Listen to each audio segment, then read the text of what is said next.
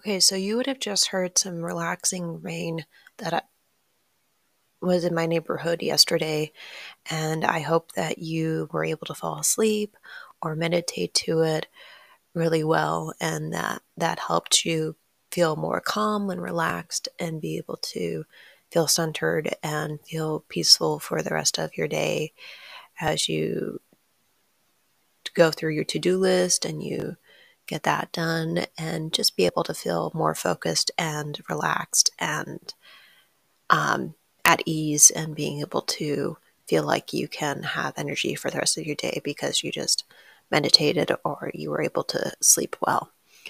And I hope to have you listen to more of these episodes as I create them. Have a good week.